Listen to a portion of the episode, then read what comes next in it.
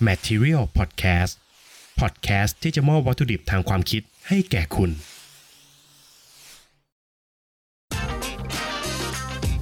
Welcome to f i l m e n t Podcast สวัสดีครับ ยินดีต้อนรับเข้าสู่รายการ f i l m e n Talk Podcast นะครับ รายการพิเศษที่จัดทำขึ้นในช่วงที่โรงภาพยนตร์ปิดทำการโดยจะนำเอาประเด็นต่างๆ ในโลกภาพยนตร์นั้น มาคุยกันแบบสบายๆ ครับ โดยคำถามแรกที่เราจะนำมาคุยกันในวันนี้นะครับ ก็คือคำถามที่ตั้งไปตั้งแต่วันพฤหัสที่แล้ว ด้วยคำถามที่ว่า การสปอยหนังเป็นเรื่องที่ผิดหรือไม่ การสปอยหนังถ้าอธิบายให้สั้นที่สุดก็คือ การเปิดเผยเนื้อหาสำคัญของภาพยนตร์นะครับ ซึ่งการสปอยหนังของแต่ละคนเนี่ยเลเวลของการสปอยก็มีไม่เท่ากันครับ อย่างเช่น หนังฆาตกรรมบางเรื่องเนี่ยสำหรับบางคนการสปอยคือการบอกว่า ใครคือตัวร้าย แต่สำหรับบางคนเนี่ย แม้กระทั่งบอกแค่ว่าฆาตกรใช้วิธีการใดในการฆ่า ก็ถือว่าเป็นการสปอยแล้วครับ บางเรื่องที่อยากดูมากๆเนี่ยแฟนคลับบางคนถึงกับไม่ดูตัวอย่างภาพยนตร์ด้วยซ้ำนะครับ เพราะว่าจะเป็นการสปอยตัวเอง อย่างเช่นตัวอย่างภาพยนตร์เรื่องล่าสุดอย่าง Fast and Furious 9เนี่ยหรือ F9 เนี่ยก็มีการสปอยว่าตัวละครฮานจะกลับมา อย่างนี้ถือเป็นการสปอยไหมครับ บางคนก็นับว่าเป็นการสปอยนะครับ เพราะว่าฮานเนี่ยเป็นตัวละครหลักที่จากจากแฟรนไชส์ไปแล้ว แต่สำหรับบางคนก็บอกว่าไม่ได้สปอยนี่ เพราะว่าตัวอย่างภาพยนตร์ก็บอกเอาไว้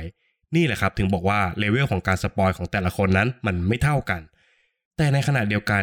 คลิปของการสปอยแล้วก็คลิปของการเปิดเผยเนื้อหาสำคัญของภาพยนตร์หรือการวิเคราะห์เนี่ยเต็ม YouTube และเต็มโซเชียลมีเดียไปหมดเลยนะครับ มีคอนเทนต์สปอยเยอะแยะไปหมด และแน่นอนครับว่า ยอดวิวก็สูงซะด้วย เพราะฉะนั้นนี่คือคำถามที่เราจะมาคุยกันครับ ผมจะเริ่มด้วยการอ่านคอมเมนต์ของแฟนเพจทุกท่านก่อนนะครับ ท่านแรกคุณธนกิจกอเจริญกุลนะครับ บอกว่า ถ้าเป็นการสปอยเล่าหนังเก่าๆ มันก็ไม่ผิดอะไรมากครับ แต่ก็ควรสปอยแบบที่ผู้ฟังสมัครใจจะฟัง แบบว่าเป็นคลิปใน YouTube อะไรแบบนี้ แต่ถ้าเป็นการสปอยแค่เนื้อหาสำคัญของหนัง แถมยังเป็นหนังใหม่ชนโรงอีกด้วย อันนี้ผิดเลยครับ ยิ่งถ้าเป็นการสปอยแบบที่ผู้ฟังไม่สมัครใจฟังด้วย เช่น คลิปใน YouTube ที่เล่นสปอยมาตั้งแต่ปกคลิป หรือสปอยลงเฟซหรือแม้แต่จะไปแกล้งสปอยให้เพื่อนฟังอะไรแบบนี้ยิ่งผิดครับ แต่ว่ามันก็ไม่แย่เท่ากับการดูหรือทำหนังซูมในอินเทอร์เน็ตครับ จริงๆ ประเด็นหนังซูมนี่ก็น่าสนใจนะครับ เดี๋ยวไว้ผมจะลองทำเป็นอีก EP หนึ่งเพื่อมาตั้งคำถามกันนะครับ ท่านต่อมาคุณ HT Love MN นะครับ บอกว่าถ้าใครดูแล้วก็ไม่ถือว่าผิดครับ เหมือนแชร์คอมเมนต์กันมากกว่า แต่ถ้าใครยังไม่ได้ดู อยากอ่านไปด้วยก็ตามสบายครับ แต่ส่วนใหญ่จะเห็นยังไม่ดูแล้วมาอ่านอ่านแล้วก็บ่นว่าสปอยทำไม บางครั้งเนี่ยสำหรับผมบางคอนเทนต์มันก็ไม่มีการเซ็นเซอร์ตัวเองให้นะครับ อยู่ๆมันโผล่มามันก็สปอยเลยก็มีนะครับ อย่างเช่น การโพสต์ภาพภาพเดียวเนี่ย แล้วก็ภาพนั้นเป็นซีนสำคัญที่สุดของภาพยนตร์ก็มีเหมือนกัน คุณ Angel c a c e r e s นะครับ บอกว่าอันนี้ในมุมมองของผมนะครับ บางเรื่องกินยากก็สมควรนะ แต่หนังบล็อกบัสเตอร์เขาทำมาให้เรา enjoy ยังสนุกสนาน แต่เอามาสปอยเสียรสชาติของหนังเรื่องนั้น แต่ข้อดีของการสปอยคือ ช่วยเก็บตกสิ่งที่เราพลาดไป แต่ผมว่าหนังบล็อกบัสเตอร์และการ์ตูนที่กินง่าย ไม่สมควรที่จะเอามาสปอย แต่ผมก็เข้าใจนะทำเพื่อบางคนที่ไม่มีเวลาดู บางคนชอบดูแบบสปอยมากกว่า พวกเขาทำก็ไม่ผิด แต่ผมรู้สึกว่ามันไม่สมควรอยู่ดี เพราะพ่วงกับเขาทำให้ดู ให้เสพ อันนี้แล้วแต่คนนะ ผมอาจจะไม่ชอบ มันเป็นความคิดของผม ถ้าคุณชอบผมก็ไม่มีปัญหา ผมก็ไม่ได้อยากให้ทุกคนชอบเหมือนผม ผลสุดท้ายก็แล้วแต่ทุกท่าน ถ้าพิมพ์อะไรผิดถูกไม่เข้าหูใครต้องขออภัย เรื่องการแสดงความเห็นถ้าแสดงความเห็นกันอย่างสุภาพนะครับ ก็ถือว่าเป็นการเปิดกว้างทางการแสดงความเห็นแล้วกันครับ ผมไม่ถือว่าเป็นการแสดงความเห็นอย่างหยาบคายเท่าไหร่นะสำหรับความเห็นนี้ ต่อกันที่คุณเมทีกรีแก้วนะครับ คุณเมทีบอกว่าสำหรับผมแล้วไม่ผิดเลยครับ การที่ใครจะสปอยอาจจะเพราะอยากเล่าเรื่อง อยากระบายให้คนอื่นฟัง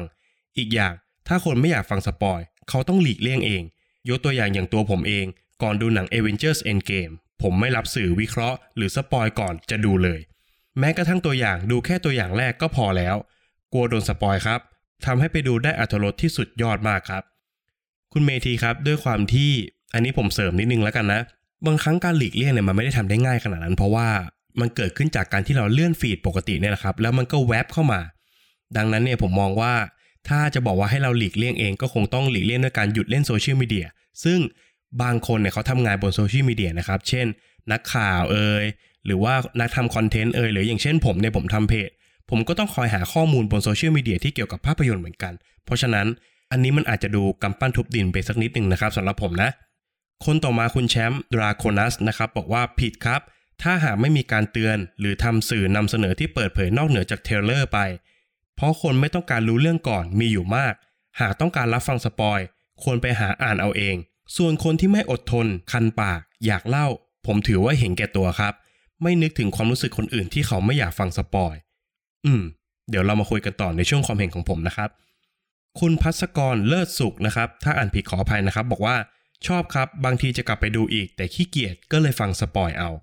คุณแชมป์จ้าเป็ดบอกว่ายิ่งหนังฟอร์มใหญ่ ๆ คนที่รอดูแล้วคนที่ดูก่อนแล้วมาสปอยเนี่ย ผมว่ามันทำให้อรรถรสในการดูหนังลดลงนะ ความเห็นส่วนตัว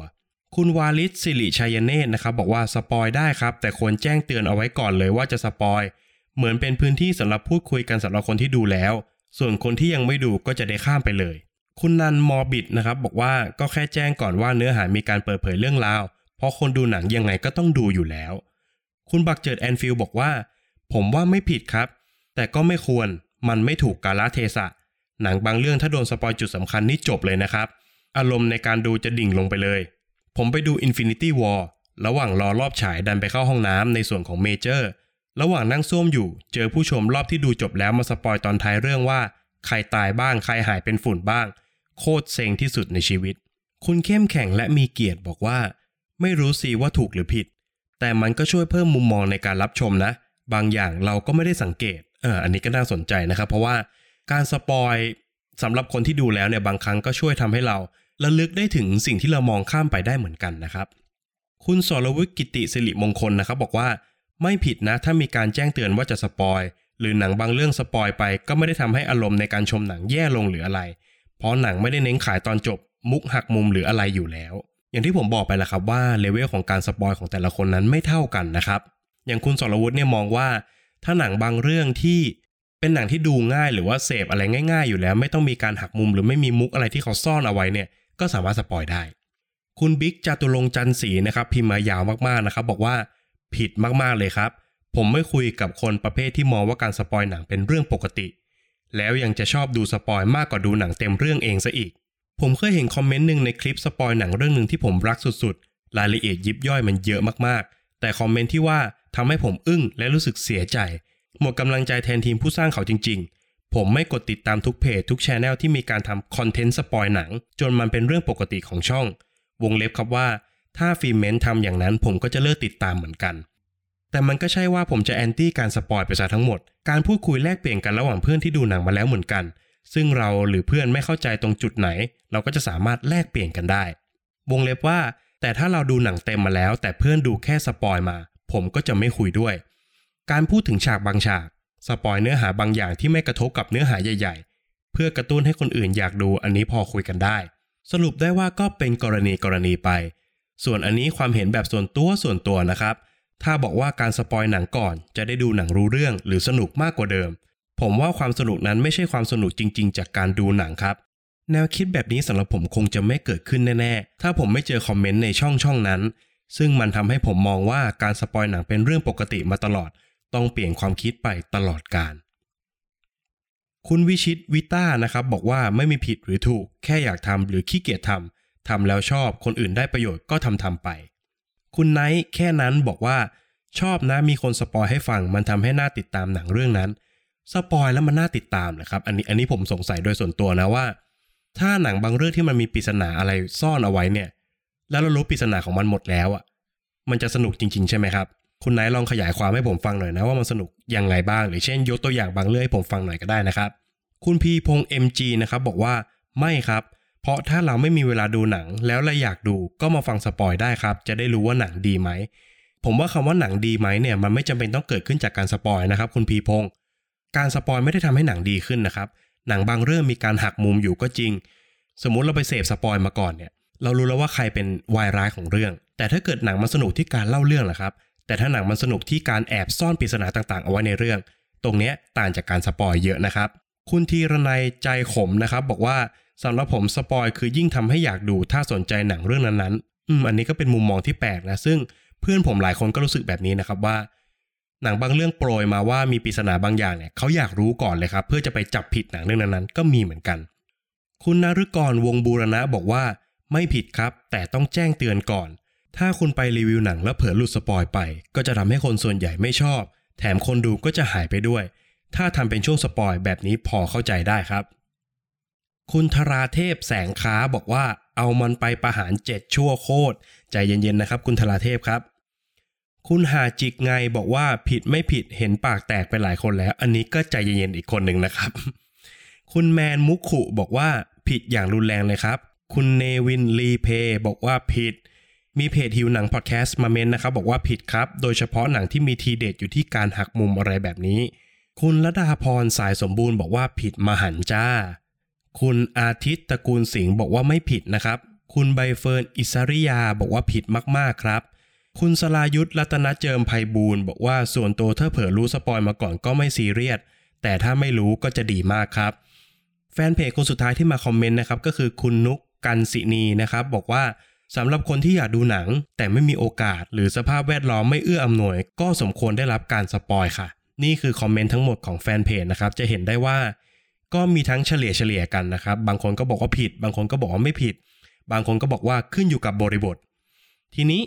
มาฟังความเห็นของผมบ้างดีกว่าครับ ถ้าพูดถึงคำว่าสปอยอย่างเดียวนะครับ หรือการเปิดเผยเนื้อหาสำคัญของภาพยนตร์อย่างเดียวเนี่ยไม่ต้องพูดถึงบริบทอื่น ๆ ที่อยู่ล้อมรอบการสปอยนั้นๆ ไม่ต้องพูดถึงคำเตือน ไม่ต้องพูดถึงคลิป ไม่ต้องพูดถึงอะไรทุกอย่างเลยนะครับ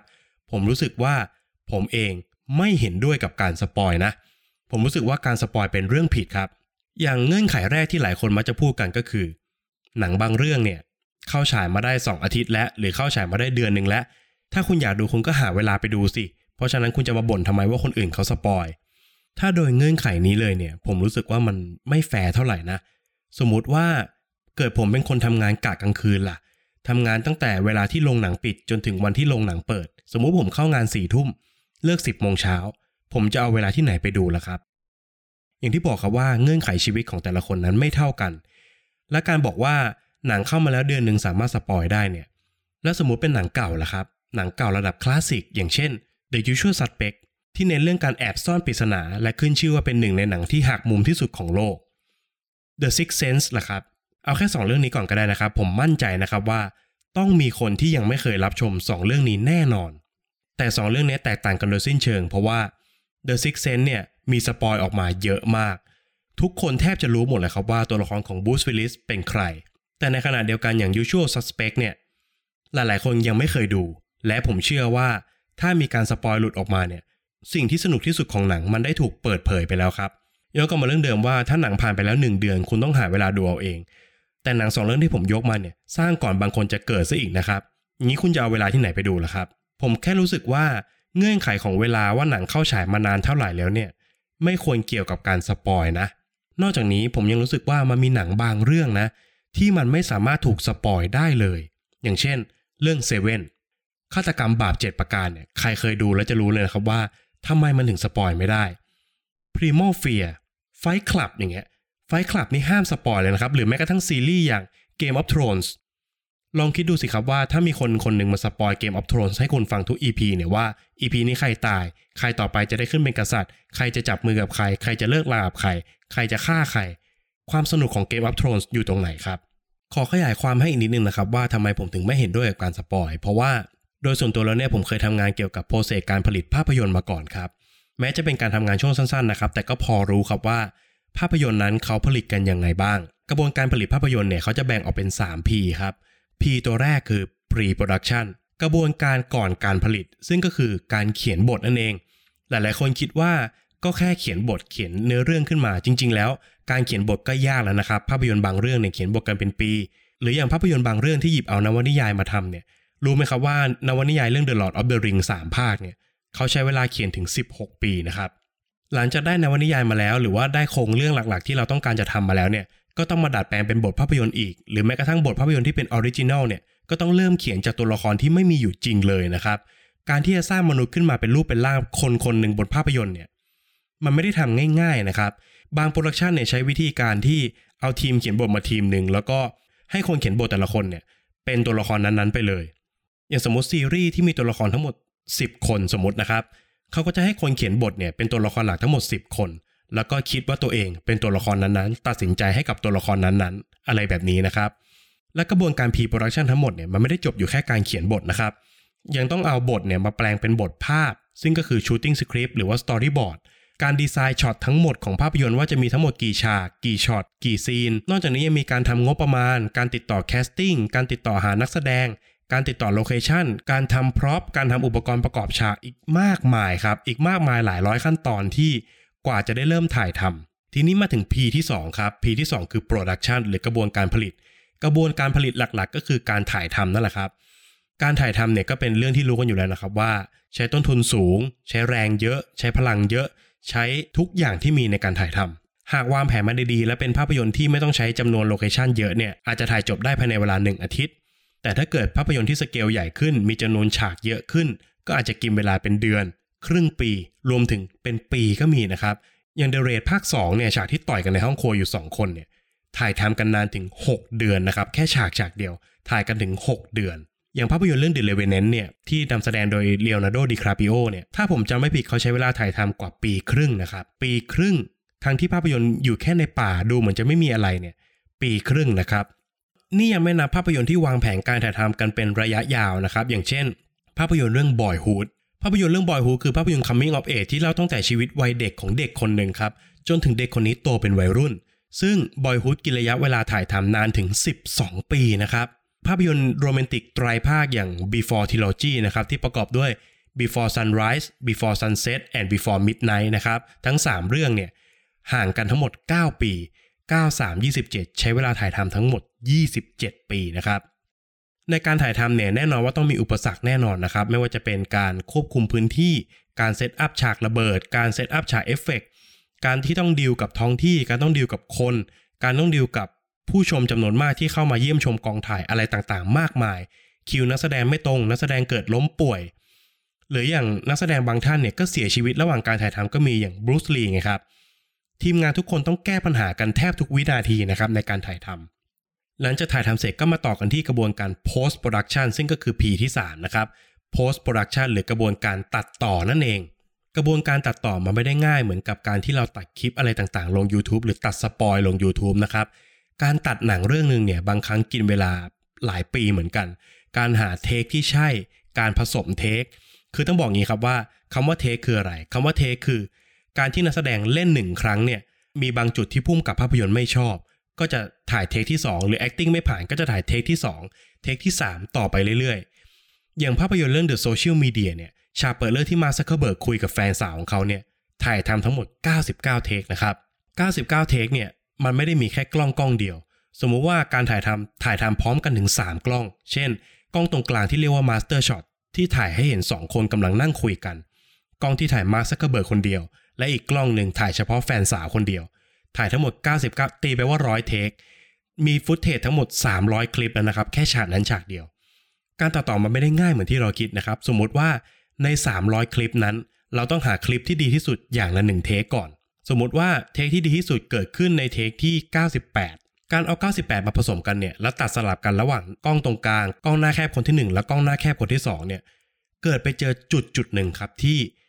ใบหน้าแคบของมาร์ก ซักเคอร์เบิร์กเนี่ยรู้สึกไม่ถูกใจผู้กำกับ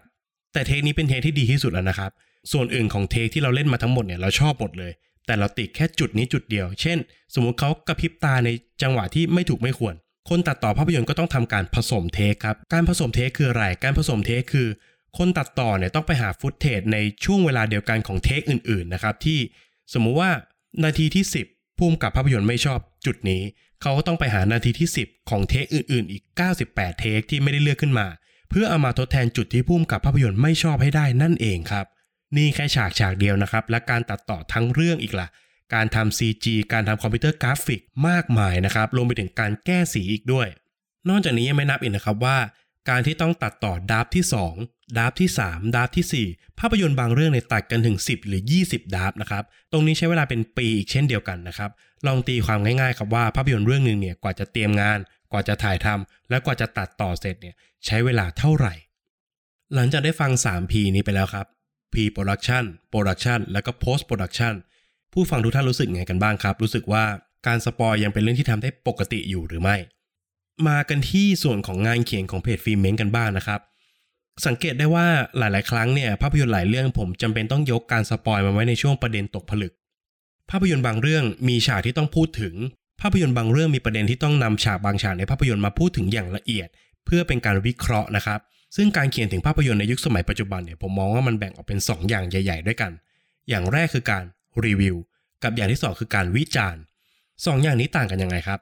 อย่างแรกเนี่ยการรีวิวผมมองว่าเป็นการพูดถึงความรู้สึกโดยรวมของภาพยนตร์ เช่น หนังเรื่องนี้โคตรมันเลย หนังเรื่องนี้ไม่ได้เรื่องเลย หนังเรื่องนี้ไม่สนุกเลย หนังเรื่องนี้เป็นหนังเลวมากหรืออะไรแบบนี้นะครับ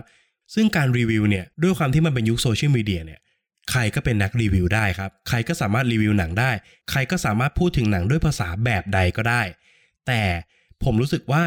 การรีวิวของฟิล์มเมนเนี่ยผมพยายามทำให้มันอยู่ในรูปแบบของความสุภาพ และความเป็นเหตุเป็นผล ผมพยายามพูดถึงภาพยนตร์เรื่องนั้นๆเนี่ยด้วยความรู้สึกผสมกับเหตุผลของการเล่าเรื่อง หมายความว่า ถ้าผมรู้สึกว่าภาพยนตร์เรื่องนี้ไม่สนุกเนี่ย ผมจะต้องตอบตัวเองให้ได้ก่อนครับว่า มันไม่สนุกตรงไหน มันไม่สนุกที่บทภาพยนตร์หรือเปล่า มันไม่สนุกเพราะผมติดใจกับมุกตลกในเรื่องหรือเปล่า มันไม่สนุกเพราะว่าผมไม่ชอบการแสดงของนักแสดงคนนี้หรือเปล่า มันไม่สนุกตรงไหน ผมต้องตอบตัวเองให้ได้ก่อน เมื่อผมตอบตัวนี้แล้ว ผมจะนำมาเขียนเป็นบทความ เขียนเป็นรีวิวที่พูดจาด้วยภาษาสุภาพ แล้วก็ให้เครดิตกับหนังเรื่องนั้นๆด้วยนะครับ ด้วยความที่ผมรักภาพยนตร์มากนะครับ ผมจะไม่สามารถด่าภาพยนตร์เรื่องใดเรื่องหนึ่งอย่างสาเสียเทเสีย และไม่สามารถหาข้อดีของมันได้เลย ผมเชื่อว่าทุกอย่างมันต้องมีข้อดีครับ อย่างน้อยมันต้องมีอะไรบางอย่างที่คอนเนคกับเราได้ มันไม่มีภาพยนตร์เรื่องไหนที่ย่อยยับไปซะทุกอย่างหรอกครับ ผมเชื่ออย่างนั้นนะ การเขียนถึงภาพยนตร์แบบที่ 2 ก็คือการวิจารณ์ครับ การวิจารณ์เนี่ยลองคิดถึงการวิจารณ์งานศิลปะสักชิ้นหนึ่งครับ อย่างเช่น การเอาภาพวาดมาแล้วบอกว่าภาพภาพนี้เนี่ย รงนี้เขาสะบัดผู้การอย่างนี้เพราะเขารู้สึกแบบนี้ การลงสีแบบนี้สื่อความหมายถึงความโกรธภายในจิตใจหรืออะไรแบบนี้ก็ตามแต่นะครับ ซึ่งรูปถ่ายนั้นมันสปอยตัวเองอยู่แล้ว เพราะว่ามันเป็นรูปถ่ายที่ตั้งอยู่เฉยๆและเป็นภาพภาพเดียว แต่การวิจารณ์ภาพยนตร์นั้นแตกต่างกันครับ การวิจารณ์ภาพยนตร์นั้นต้องพูดถึงฉากหรือเหตุการณ์ในภาพยนตร์อย่างละเอียดนะครับ เพื่อตีความหมายออกมาให้ชัดเจนที่สุดว่าผู้กำกับภาพยนตร์หรือทีมผู้สร้างเนี่ยต้องการจะสื่ออะไร ซึ่งการวิจารณ์นี่แหละครับ มันควบคู่ไปกับการสปอยนั่นเอง เพราะฉะนั้นเวลาผมเขียนเนี่ย ผมจะพยายามหาเหตุผลในการสปอยให้ดีที่สุด เพราะว่าผมไม่อยากสปอยโดยไม่จำเป็นเลย ผมไม่อยากเปิดเผยเนื้อหาสำคัญของหนังโดยไม่จำเป็น แต่บางครั้งอย่างที่บอกไปครับว่าภาพยนตร์บางเรื่องเนี่ยต้องนำเอาฉากสำคัญบางฉากออกมาถอดรหัส ออกมาวิเคราะห์กัน ซึ่งผมรู้สึกว่าเป็นการสปอยที่ผมพยายามให้เกียรติภาพยนตร์มากที่สุดเท่าที่ผมจะทำได้ และผมจะพยายามเตือนผู้ฟังผู้อ่านของผมทุกครั้ง ก่อนที่ผมจะทำการสปอยภาพยนตร์เรื่องไหนๆก็ตามครับ เรื่องการเตือนก่อนนี้มันก็เชื่อมโยงได้กับบริบทในการสปอยนะครับว่า เป็นการสปอยโดยที่ผู้อ่านทุกท่านสมยอม หรือผู้อ่านทุกท่านไม่เต็มใจอยากจะอ่านก็สามารถข้ามไปได้ เป็นการสปอยเพื่อวิเคราะห์ เพื่อวิจารณ์ เพื่อถอดรหัสเท่าที่ผมจะทำได้นะครับ นี่จึงเป็นความเห็นโดยรวมของผมเกี่ยวกับการสปอยภาพยนตร์ครับโดยหลักๆ แล้วเนี่ยผมค่อนข้างไปทางไม่เห็นด้วยนะครับกับการสปอยภาพยนตร์แต่ก็ยอมรับครับว่า มี demand มันก็มี supply ครับ การที่ทำคลิปสปอยหนังออกมาโดยที่ไม่ได้สปอยด้วยการวิจารณ์เนี่ย แต่เป็นการสปอยแบบเล่าหนังให้ฟังทั้งเรื่องเนี่ย ก็ยังมีอยู่ และบังเอิญก็มีคนดูเยอะซะด้วย แต่ผมรู้สึกว่าฟิเมนน่าจะไม่ได้ทำแบบนั้นนะครับ แต่ว่าหากจำเป็นต้องสปอยเนี่ย ผมจะพยายามสปอยเพื่อวิเคราะห์อะไรบางอย่างจากภาพยนตร์อยู่เสมอครับ และนี่ก็คือทั้งหมดของฟิเมนท a l ใน EP แรกนะครับ กับคำถามที่ว่าการสปอยหนังเป็นเรื่องที่ผิดหรือไม่ หากมีอาการกระตุกกระตักหรือว่าติดขัดอะไรตรงไหนเนี่ยต้องขออภัยด้วยนะครับ เนื่องจากเป็น EP แรกจริง ๆ และต้องขออภัยอีกหนึ่งเรื่องครับที่ ฟิเมน Talk Podcast EP นี้เนี่ยมาช้ากว่าที่ผมสัญญาเอาไว้ เนื่องจากผมลืมครับ ผมลืมครับว่าจะมีภาพยนตร์เรื่อง Extraction เข้าฉายวันศุกร์ทำให้ผมเนี่ยกาเกณฑ์เวลาพลาดไปหมดเลยครับ อันนี้เป็นความผิดของผมเองครับ ใน EP หน้าฟิเมนทอจะมาตั้งคำถามอะไรนั้นต้องฝากให้ติดตามในเพจด้วยนะครับฝากให้แฟนเพจทุกท่านเนี่ยคอมเมนต์กันเข้ามาเยอะๆ เหมือนอย่างนี้นะครับ เพื่อที่ผมเนี่ยจะแนะนำเอาความเห็นของแฟนเพจทุกท่านเนี่ยมานั่งคุยกันในรายการแบบนี้อีกเช่นเคยนะครับ ต้องขอฝากไว้เช่นเคยนะครับสำหรับช่องทางการรับฟังนะครับ ไม่ว่าจะเป็น Apple Podcast Podbean Spotify YouTube Channel Pillowcast แล้วก็ b ีเบอร์ครับฝากไปกดไลค์กด Subscribe ในทุกแพลตฟอร์มด้วยนะครับฟิเมนท็อกพอดแคสต์ใน EP หน้าจะนำคำถามอะไรมาพูดถึงกันนั้นต้องฝากให้ติดตามกันด้วยนะครับสำหรับวันนี้ฟิเมนขอลาไปก่อน สวัสดีครับ f i m e n t